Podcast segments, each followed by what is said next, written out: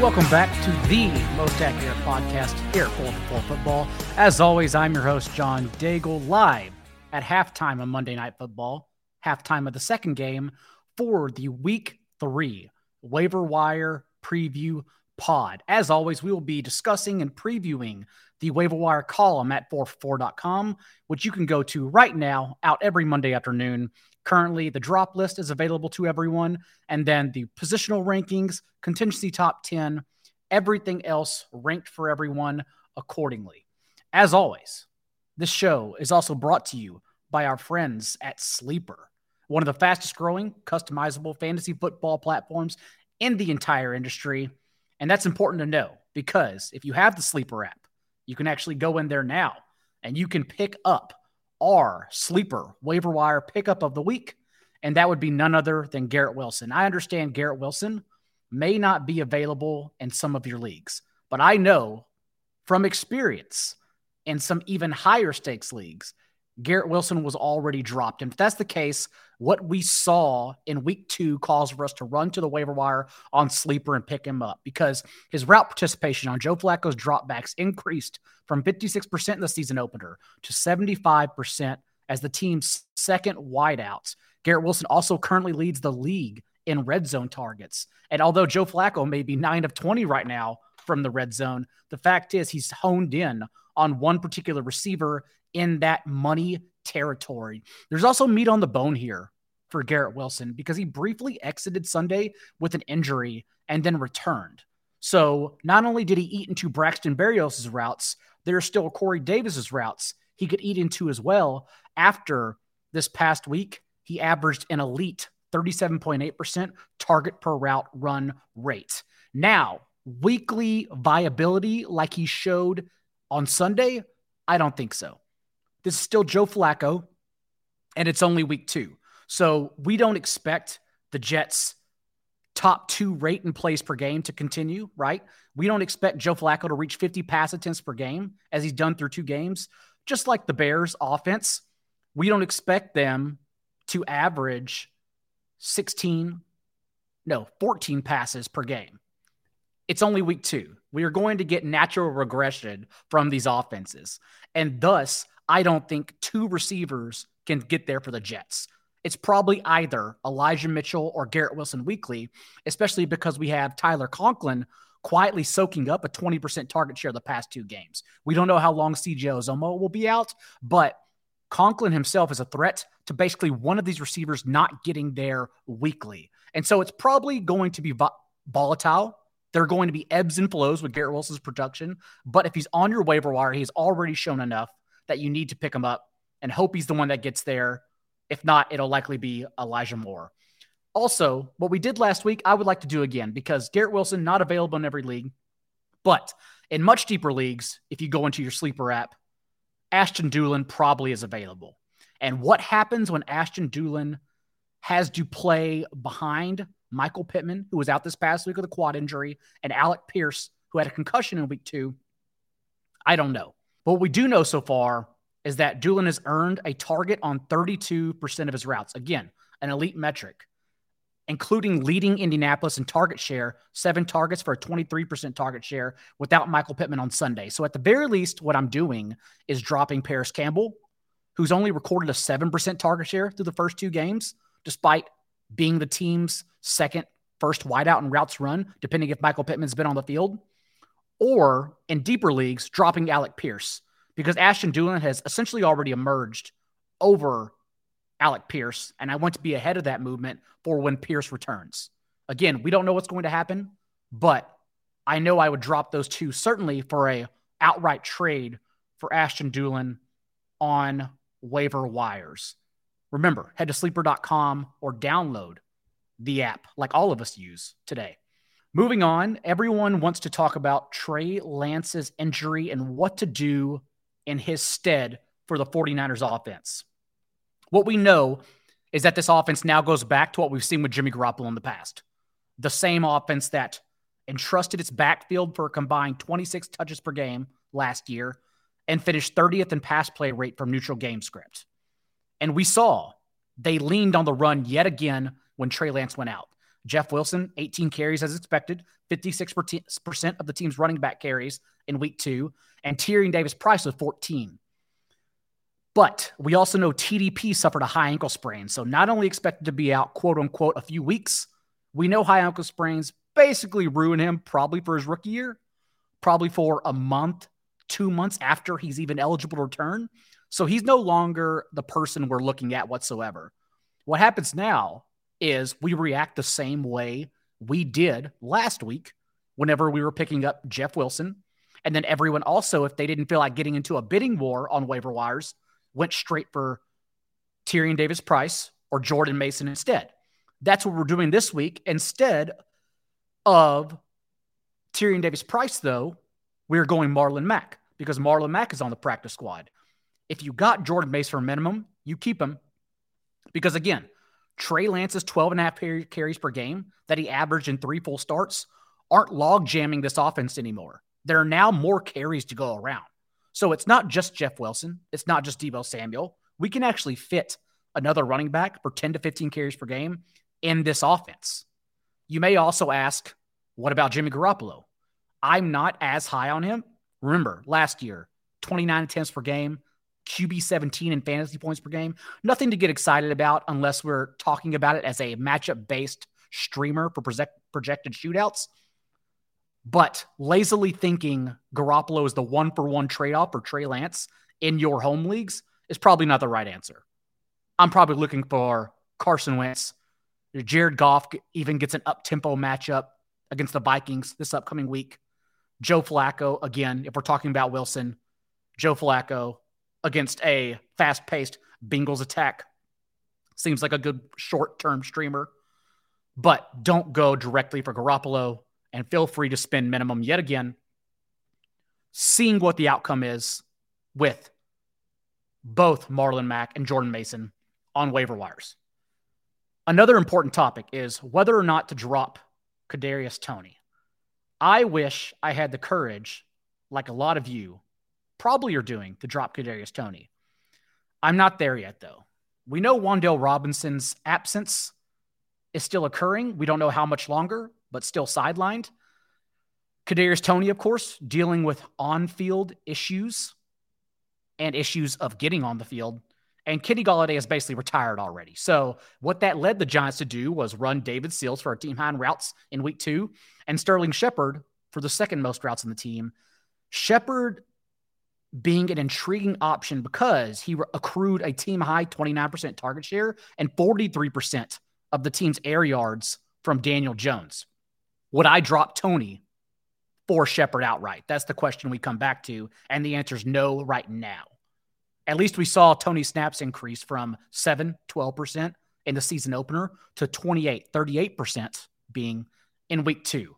So I would like to see one more game thinking that Kenny Golladay will be healthy scratched, thinking he won't be part of the game plan. So where else can they go? And maybe they do go straight to Sills, Shepard, and Richie James, the third receiver. But I want to give Kadarius Toney one more week. And maybe I'm the sucker, but one more week. James Conner, we know, although we've already heard from Ian Rapoport that it is not expected to be a long term injury, nothing serious, he said. We still saw what happened once James Conner exited with his ankle injury in the second half of week two. And what that led to was surprising outcome, actually. Darrel, the mentor Williams, out carrying Eno Benjamin eight to five and handling both of the Cardinals' backfield touches inside the 10 yard line. Now, follow me down the path of numbers. Eno Benjamin did out target Darrel Williams four to three, but they mirrored each other in routes essentially. Darrel Williams had 27 routes, Eno Benjamin 24. And more importantly, Darrel Williams outsnapped Eno Benjamin 11 to 2 on third down. So now we're talking about third down passing usage, third down usage altogether, right? And goal line carries, at least what we saw in the first game. And although Darrel Williams was active in week one, whenever Eno Benjamin got worked in garbage time, my initial narrative was that's because they're just not going to play him all together. But playing him in a competitive game as the Cardinals caught back up in the second half, maybe, you know, Benjamin played in garbage time in week one a three score blowout in week one because he's the garbage time back. Maybe Darrel Williams is the player they covet more and didn't want to play him. So I'm changing my narrative up. I think it's reacting accordingly, not overreacting. And thus, I'm picking up Darrel Williams over Eno Benjamin if he told me to pick one today. I think that's the way I'll be stashing them moving forward. And I want to at least have them stashed, knowing James Conner, of course, has yet to play a full season his entire career. And he's already dealing with an ankle injury in week two, foretelling of what we should do on our rosters behind him. Now, everyone's favorite segment, some quick deep cuts for everyone before we get to a couple questions to close the show. Drew Sample, I understand you may not know what's going on in Drew Sample's life, but he suffered an in game injury, and that actually allowed Hayden Hurst to stay on the field for a route on 85% of Joe Burrow's dropbacks. And now we've seen Hayden Hurst record at least seven targets in two consecutive games. So, given what we expect to be an up tempo game script in a favorable spot against the Jets, we saw David and Njoku even bounce back somewhat with, with seven targets in week two against the Jets front seven, who struggles in the middle of the field but is great from the boundary. Given the up tempo game script, Hayden Hurst is definitely a player I just plug in as a top 10 tight end. You just plug them in. Some of you may have questions about Cole Kmet. Some of you may have questions about Hunter Henry. I'm playing Hayden Hurst over both of them this week. We also saw Brevin Jordan suffer an in game injury. And you would think that would help out OJ Howard. But now OJ Howard has still stuck in his role as the team's third tight end with only six routes in back to back games. We instead saw a usage increase for Pharaoh Brown, who ran 24 routes instead on Davis Mills' 43 dropbacks in week two. And I'm not saying go out and get Pharaoh Brown. I think the sneaky connection in place of Brevin Jordan may be more targets for Nico Collins. We saw nine targets for Nico behind Brandin Cooks' 10, and more importantly, a career high target share for Nico Collins in week two.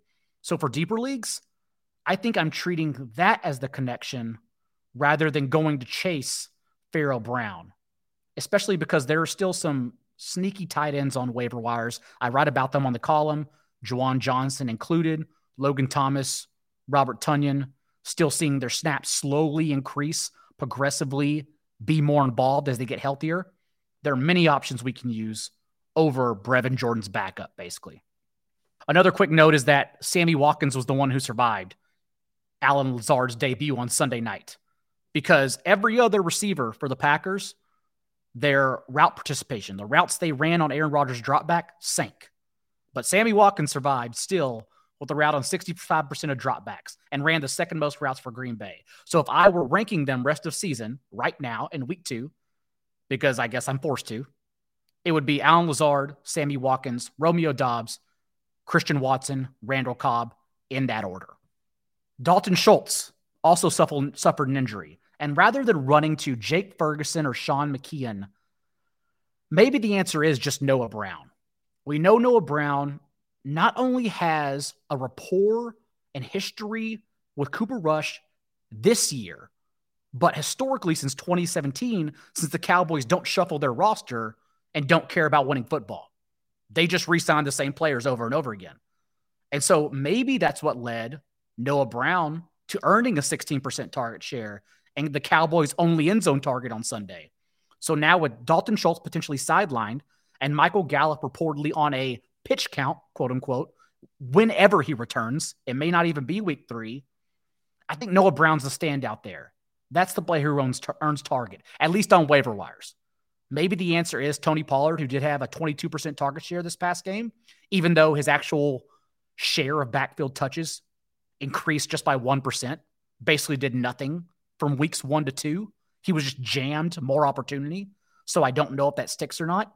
The answer on waiver wires, at least, I think actually is Noah Brown, and it's probably viable enough to test in 12 team leagues. And then finally, Mike Evans suspended one game, we know, and Breshad Perriman is the target for me. Yes, Scotty Miller did have a team high target share, eight targets, but Breshad Perriman, a proven consistent NFL receiver for four years now, usually at the end of seasons because injuries open up opportunities. But Breshad Perriman has done this where he splashed from time to time and helped us out for stints. And we saw that too. Five targets, 14.7% target share in week two. And he played on 75% of the snaps in a touch, tough matchup against the Saints, spiking a long touchdown. So, in this one week stead, I don't want to go overboard, of course, because the Bucs are no longer a pass heavy team. The Bucs are averaging 30 pass attempts per game, and we are now pretty sure it is because of their offensive line injuries, forcing them to become a Leonard Fournette engine as opposed to the same team that passed at the highest rate on first down last year and averaged a league high 40 pass attempts per game the past two seasons. That's not this offense. There are only so many answers right now with so many injuries in this offense, and Perriman is the one for me. One more quick pickup about George Pickens because we have questions about George Pickens and Darnell Mooney. And I will say, Darnell Mooney, good matchup against the Texans this week. An offense, again, could, but it's only week two. We don't expect pass the ball 14 times a game. And as for George Pickens, the routes are there, the targets are not. I would imagine with the week nine bye coming up, we get Kenny Pickett sooner than we all think. And maybe that's not the answer. Maybe that leads to absolutely nothing. But I'm holding George Pickens because the routes essentially match Chase Claypool's and Diontae Johnson's. Three wide sets are set in stone. It's just the six targets that are lacking right now. Week three, waiver wire column on 4for4.com. Reminder you to use the promo code Daigle10 if you would like to sign up. You can get the rest of everything there. We will be back Wednesday at 1 p.m. Eastern for the week three usage review, buy low, sell high, and matchup preview show with John Paulsen and Sam Hoppen. So until then, remember, be a little bit kinder than what's required. We'll see you then.